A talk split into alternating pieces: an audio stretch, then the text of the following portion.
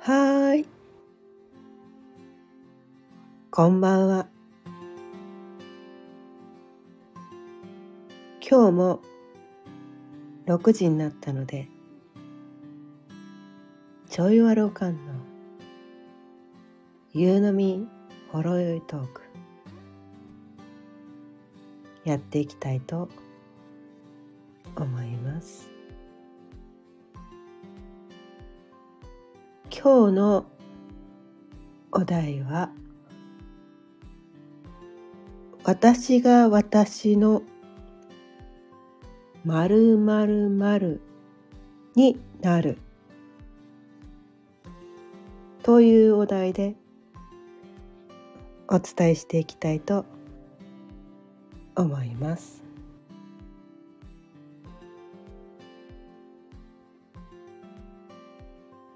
今日はですね、実はこうね、たびたび私マヤ暦っていうのをねやってるってお伝えしてるんですけど、マヤ暦っていうのは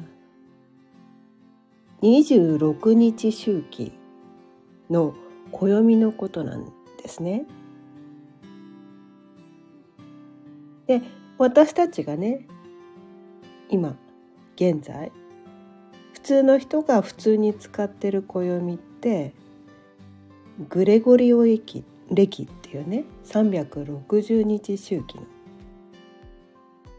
こうねカレンダー、いわゆるカレンダーってやつを使ってるわけなんですけど、前暦は260日周期なんですよ。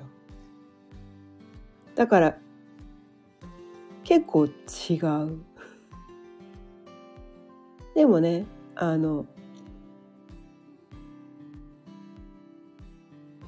自分が生まれた日のマヤ暦のこう金ナンバーっていうんですけど、番号があるんですね。マヤ暦でいうところの番号がある。で、260日周期だから。このねグレゴリオ暦でいうと、このね前暦でいうところのこの自分の誕生日っていうのが、このサイクルによっては2回訪れる日もあるっていうね、なんか面白い考え方だったりもするんですね。で、今日はねその260日サイクルの最後の日なんですよ。最後の日で、260日っていうのはまあね、詳細言うと13日ずつ一つの紋章っていうのがあって、その一つの紋章が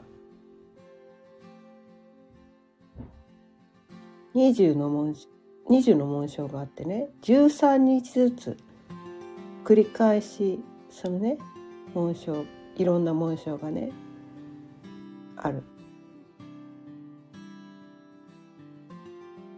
で、今は今日までね黄色い星の13日間、この13日間のテーマは、今までの努力が実を結ぶ期間なんですね。で、260日のサイクルの総仕上げの13日間で、今日はその最後の日なんです。13日目ね。で、その13日サイクルなんだけど、城っていうね、お城ね、お城、キャスルね、キャスル。お城っていうのがそういう概念もあって、5つのお城に分かれてるんですよ。で、前歴ってね、色が4色あって、赤、白、青、黄色の4色があって、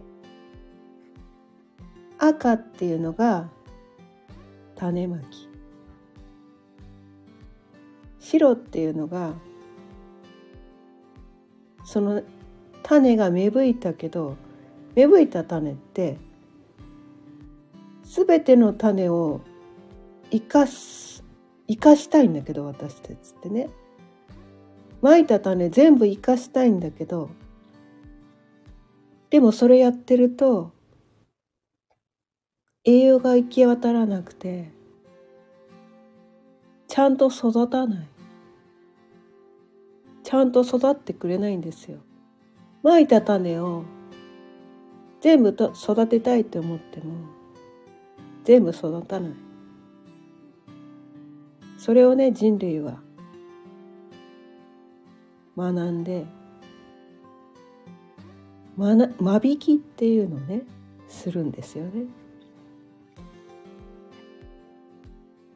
育ちがいい苗だけを残して、育ちの悪い苗は抜いちゃう。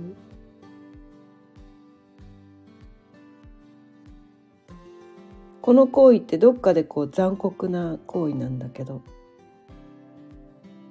でもね、その間引きをすることによってその苗がすくすく育って、それが次の青の期間、白の期間で間引いたことによって、青の期間で栄養が十分に行き渡って、それが育っていく。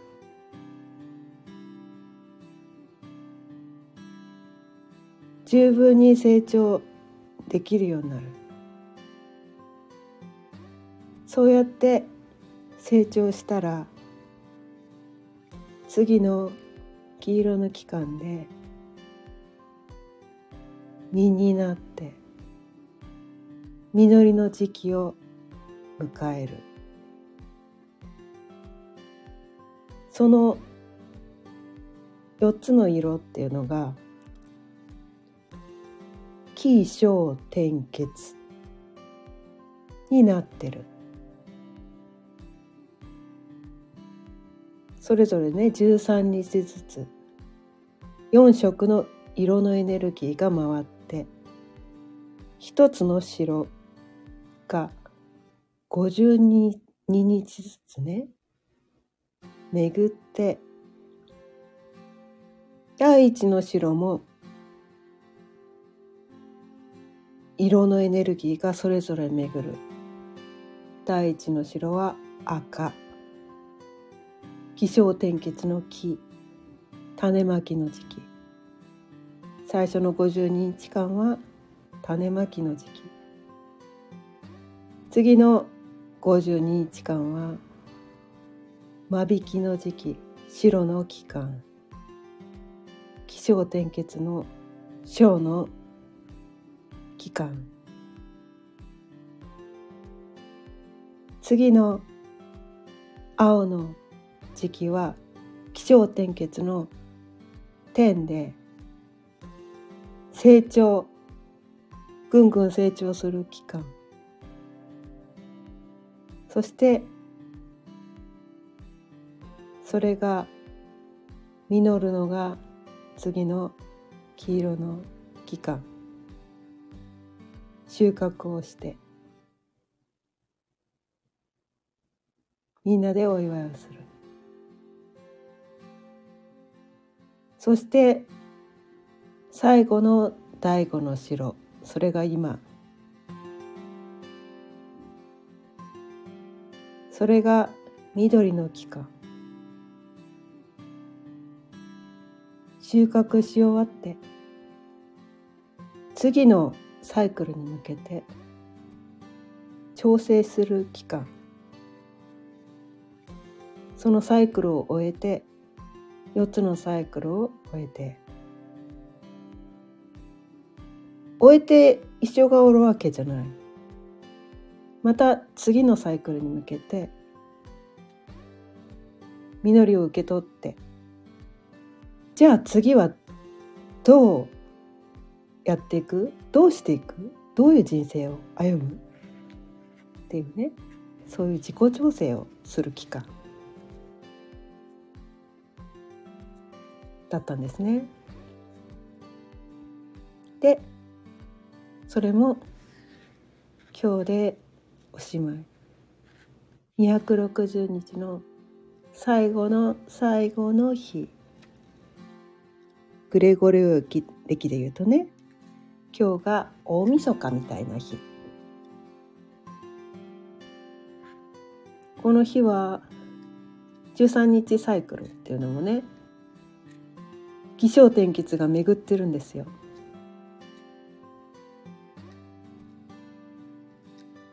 1から13までの音、赤白青黄、赤白青黄、赤白青黄で進んで、起承転結、起承転結、起承転結3回繰り返して、最後の13日目はギフトを受け取る日、そして260日サイクルの最後の最後のビッグギフトを受け取る日が今日。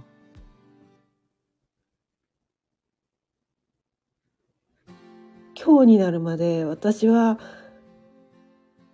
こんな日を迎えられるなんて思ってなかったです。私はすごいビッグギフトを受け取りました。今日、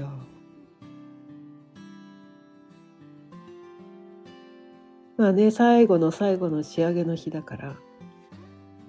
まあね、いつもより念入りにお掃除をしたりとか、数日前にね髪を切ったりとか、今日何が受け取れるかわからないけど、きっと何か受け取れるんだろうなっ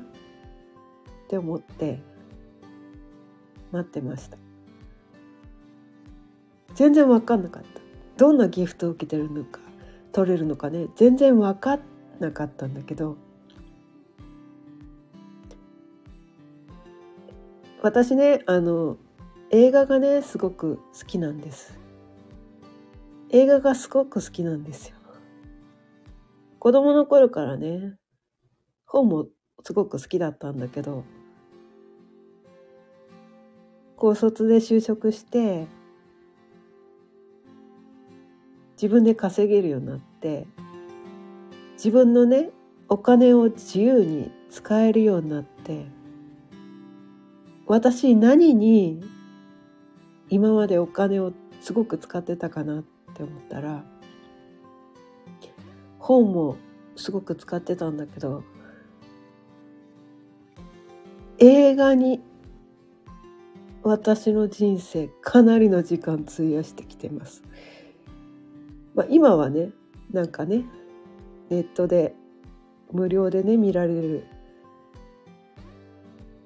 ようなね、その毎月のねサブスクでね安くで見られるようになって、ほんとマジ今幸せでしかないんですけどでも独身時代はね映画代に糸目つけてなかったんですすごくそこに時間もお金も費やして、もうすごく映画に私は救われてきた。映画大好きなんです。本も大好きだったけど映画も大好き。人によってはね現実逃避の手段でそんなの人生から逃げてるよって、そういう考え方もあるのかもしれないけど、でも私は本当に映画に救われてきたんですよね。映画がなかったら、まあ本もそうなんだけど、映画がなかったら私生きてこれなかったと思うんですよ。定期的に映画を見て、映画を見てる間だけは辛い現実から逃げられた、辛い現実をね、忘れられた、もうその世界にどっぷり使って、その時間がすごく幸せだった。だから映画もすごく好きなんですね。で、今日はね、その Amazon プライムっていうのね、大好きで見てるんですけど、そこでなぜか気になった映画があったんですね。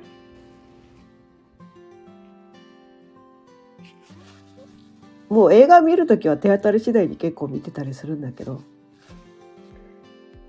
でもたまになんかこう全然期待してないのにすごくいい映画があったりするんですよね。全然有名な俳優さんなんか出てない、監督も全然有名じゃない、誰これみたいな人が出てるんだけど、でも今の自分にね、すごく必要なメッセージを伝えてくれたりして、すごく大きな気づきをもらったりする。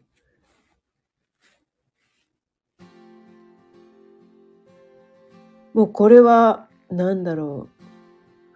う、運命のいたずらって感じる時もあるし、もうね、私はね、宇宙のエネルギーをね、信じてる人なんですけど、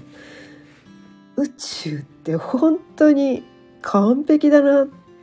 てたまにね思う。このタイミングでこの映画私に見せるんだみたいな、まあ私がねチョイスしてるんだけど、それもね、なんかね、そのタイミングでもうグッドタイミングで見せてくれる時もねすごくあったりとかして、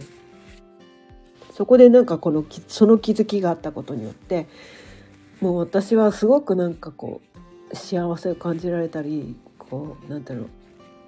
自分にとって本当に大事なことに気づかせてもらったりしてる。だから映画を作ってくれてる人、なんかね、すごくなんかもう感謝しかないんですよ。やっぱり映画本当に映画ってやっぱいいよねって思って、で今日見てたね、その映画でもらった私のねの気づきと、その前歴の今日のねテーマっていうのがすごくリンクしてて驚いたんですけど、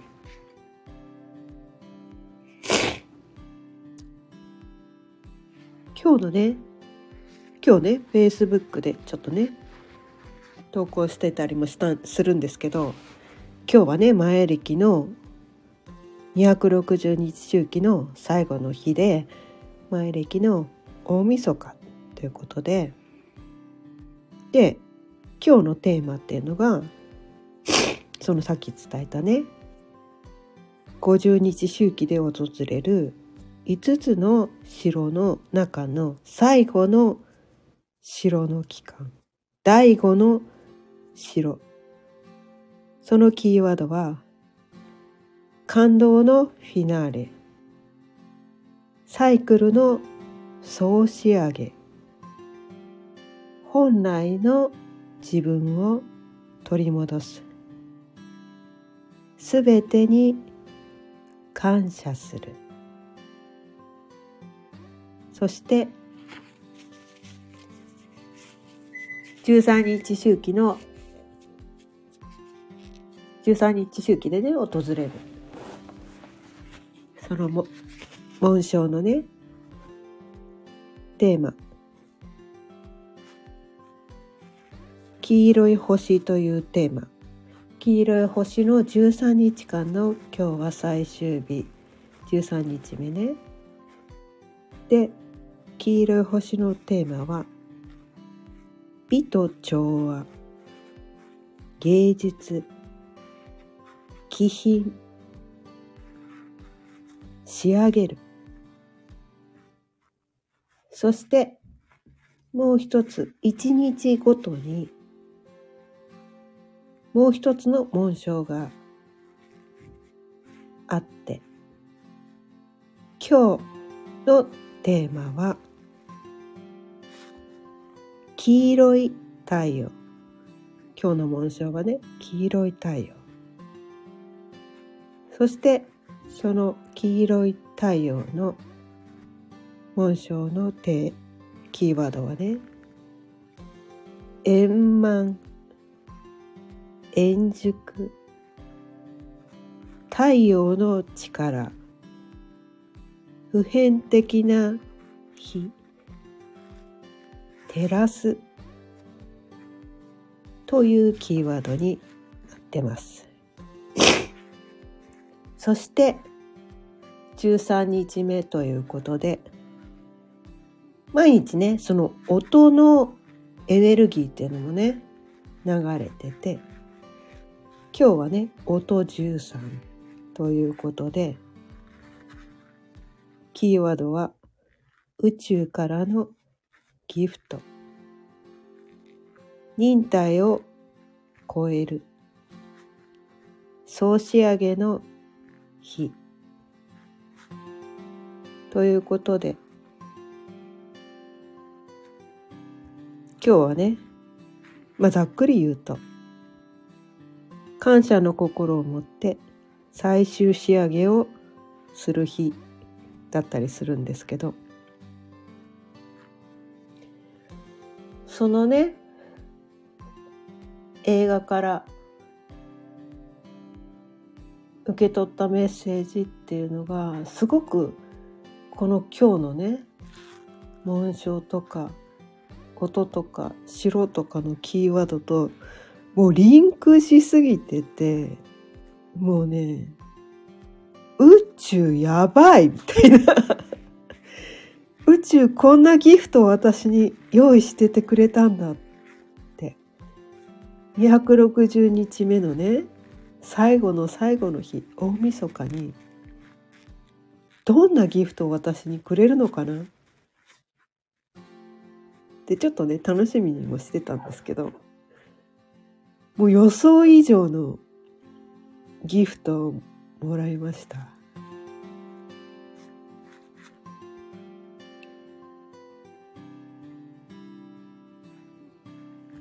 それはね、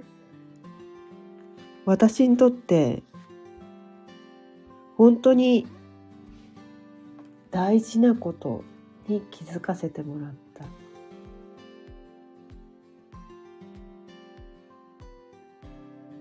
私はね、昨日もちらっとお伝えしたかもしれないけど、物心つく前に両親が離婚して、父に引き取られて、実のね、お母さんと離れ離れになって、で数年後にね、新しいお母さんっていうのが来たんだけど、もうその頃はね、もう実のお母さんの顔も忘れてるぐらい、そう、自分のお母さんの顔も忘れるぐらい幼い頃に母親と別れて、で知らないお姉さんがたびたびうちに来るようになって、でいつしかその人をお母さんって呼びなさいって言われて、なんでこのお姉さんお母さんって呼ばなきゃいけないのって思ったけど、そう言われないと殴られたからしょうがない、呼ぶようになって。でもその新しいお母さんっていう人とお父さんの間に子供が生まれて、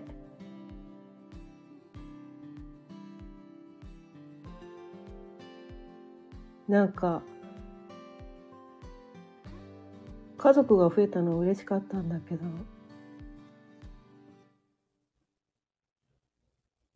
なんか私だけがそのファミリーの一員じゃないような疎外感を感じて、ずっと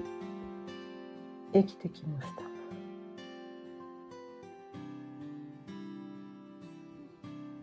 母親の あったかさっていうのかな、お母さんのあったかさ、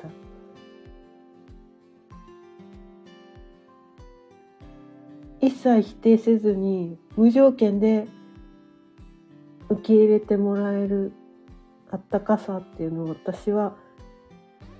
知らなかった。知らないでずっと生きてきた。だからずっと私のすべてを誰かに受け入れてほしいと思って、外側に求めてばっかりいた。誰か私をすべて受け止めて、誰か私を一切否定しないで、私をちゃんと受け止めてと思って、ずっとそうやって生きてきた。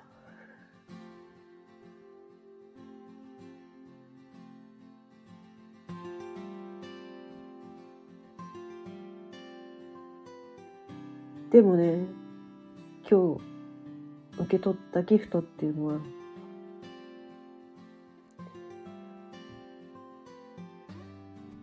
私が私のお母さんになる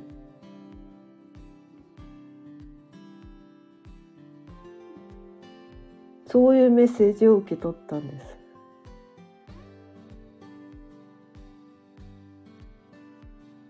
私なんかわかんないけど長女老官って名乗ってたんですよ。なんで私がそれを自ら名乗り始めたのか分かってなかったんだけど、でね、この星読みでいうところの私のね、星読みってね、なんかこうアセンダントっていうのがあって、こう自分が気づいていない、自分がね無意識でなんか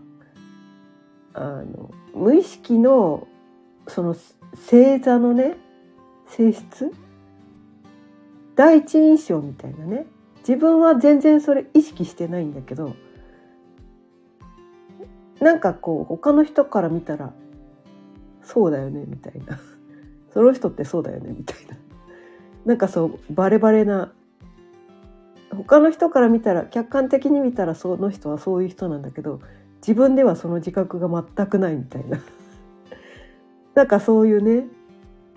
外見を表すアセンダントっていう考え方があるんだけど、それがね、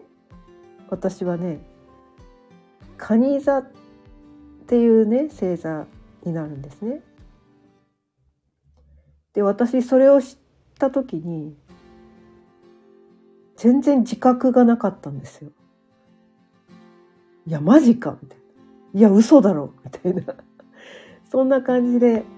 思ってたんだけど、でも私昨日ね話したように、なんかこうなんとなく結婚しちゃったのも、なんでなのかって思ったら、私ね、お母さんになりたくてたまらなかったんですよ。お母さんになりたかったんです。もう私の望みはお母さんになることだけだった。本当にお母さんになりたくてたまらなかった。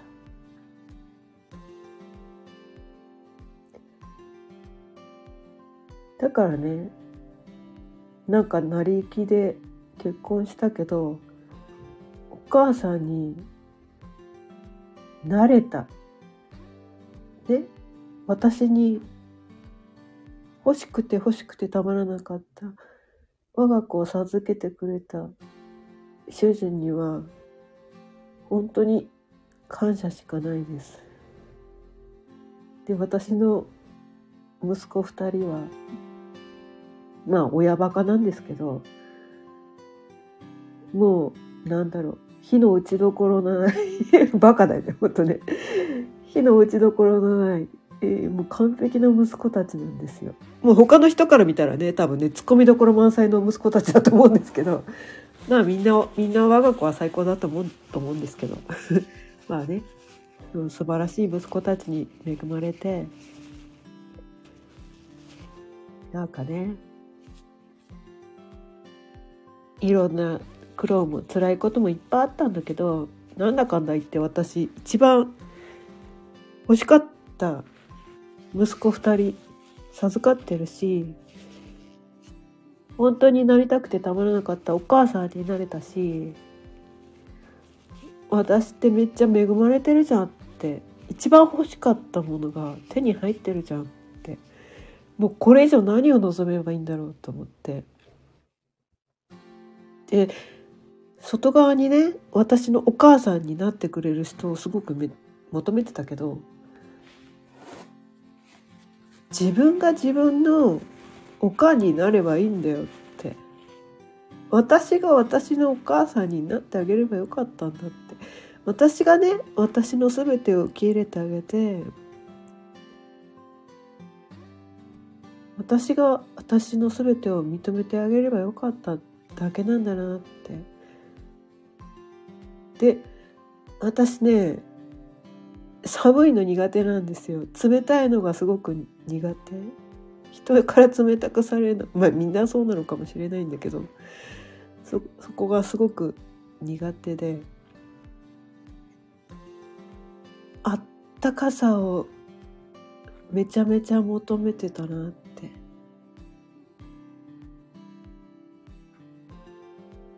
で、昨日伝えたようにいろいろね、旦那ともいろいろあったけど、旦那と結婚した決め手は、彼は太陽星座が蟹座さんであったかい人だった。彼の温かさに癒されて、私は多分結婚したんだなと思って。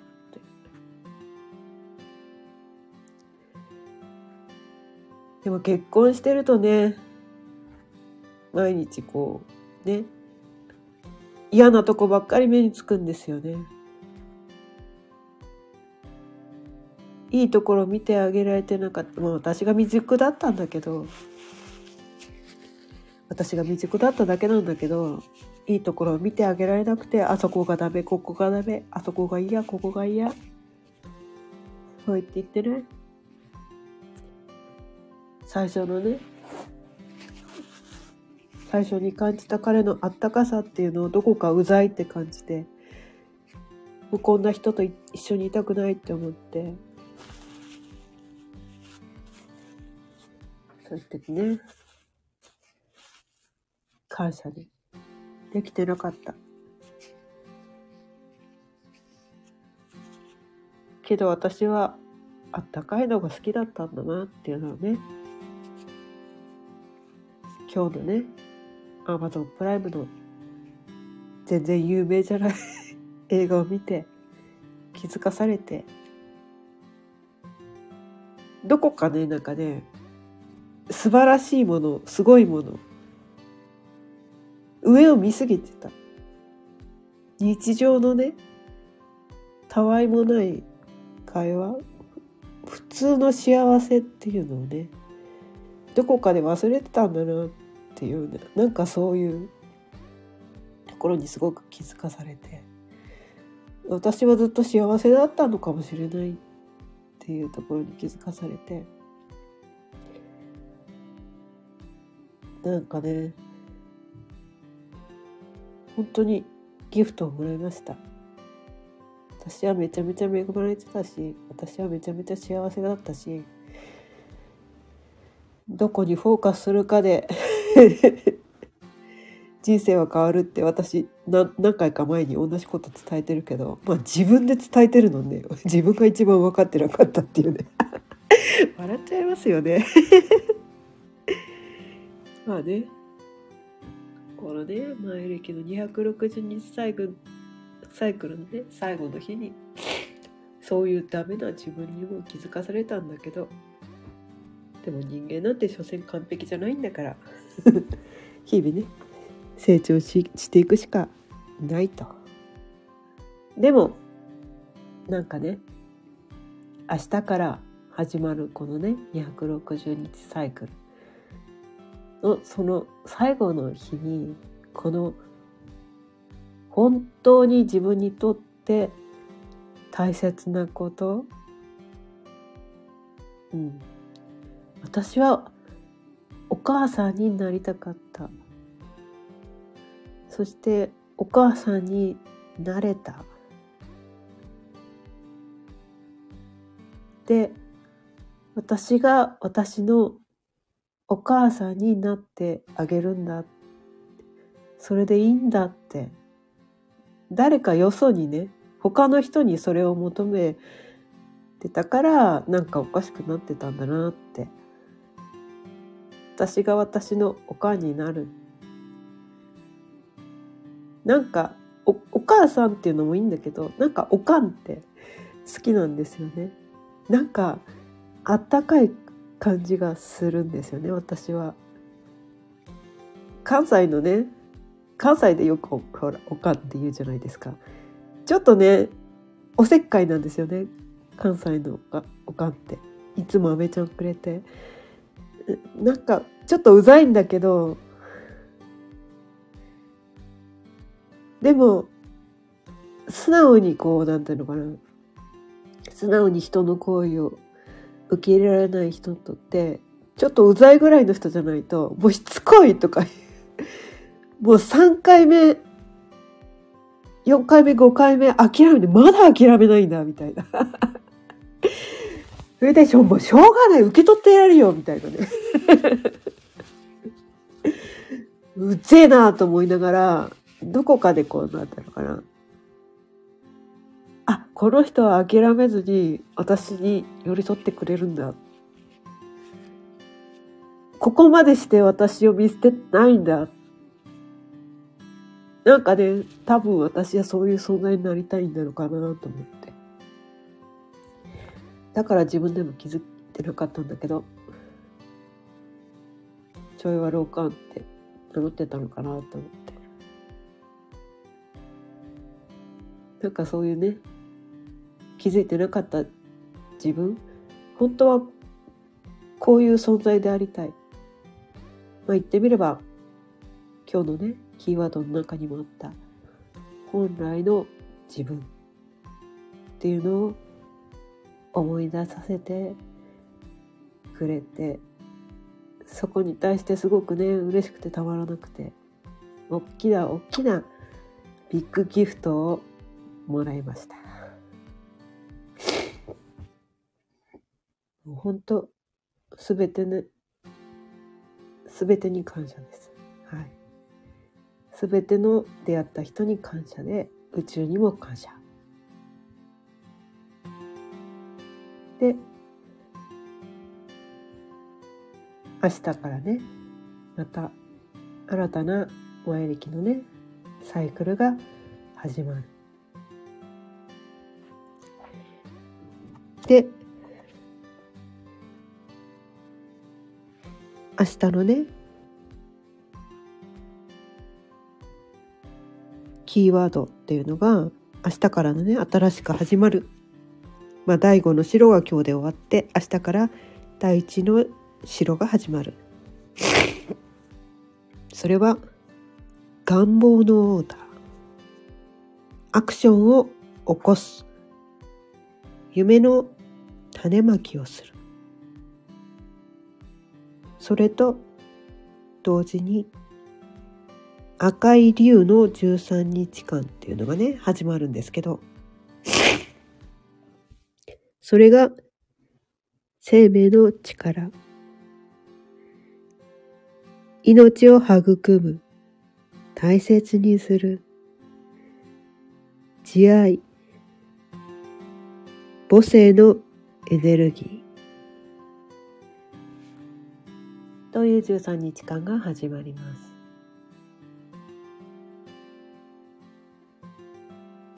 その明日から私はちょいわるおかんのオンライン昼スナックを始めます。本当はね、リアルのね、場所を作りたいっていうのもあったんですよ。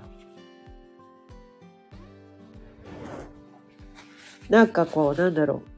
生きるのが辛くてたまらなくて、私がね、そういう場所がずっと欲しかったんですよ。家庭の中に自分の居場所がなくて、誰かに受け止めてほしい、誰かに受け入れてほしい、どこかにあったかい場所が欲しい、逃げる駆け込み出るみたいな、そんな場所が欲しいってずっと思って生きてきたから、私がそういう場所になろうと思って、リアルでね、そういう場所を作ろうって思ってたんだけど、でも今の時代ね、オンラインでもそういう場所が作れるよねって思って、それでこのね、ちょいわるおかんの昼スナックっていうね、そういうオンラインの場所を作って、気軽にね、なんかこう、今辛くてたまんないとか、誰かに話を聞いてほしいとか、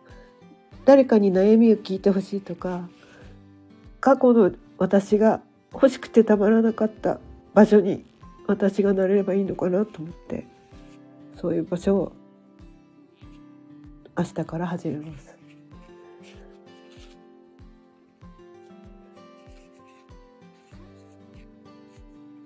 まあね、そんなこと言っても、お前になんか誰も悩みなんか相談しないよとかね、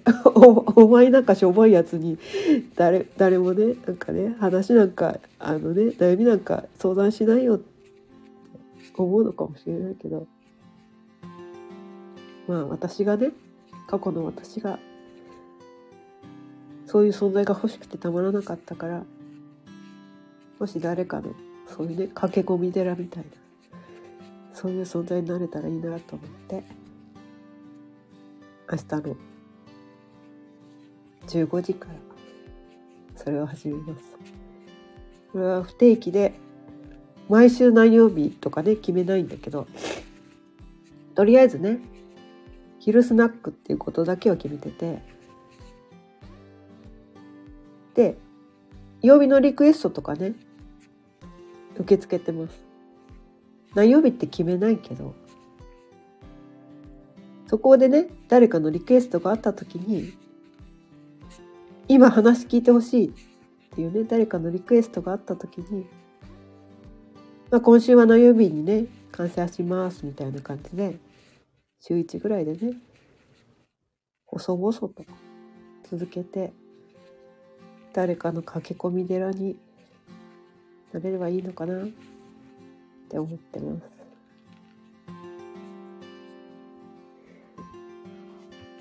興味ある方はプロフィール欄のリンクから見てみてください。ということで、今日もね、結構ね、40分過ぎちゃったんですけど、そろそろ終わりにしたいと思います。今日は、私が私の〇〇になるというのはね、私が私のおかんになるっていうねのがね答えだったんですけど、という内容でお伝えしてきました。毎日夕方6時からだいたい30分ぐらい、その日のテーマを決めていろいろとお伝えしています。それは自分で自分を幸せにする方法です。今日も聞いてくださってありがとうございました。また聞いてくださったら嬉しいです。それでは今日も聞いてくださってありがとうございました。それではまた明日。さようなら。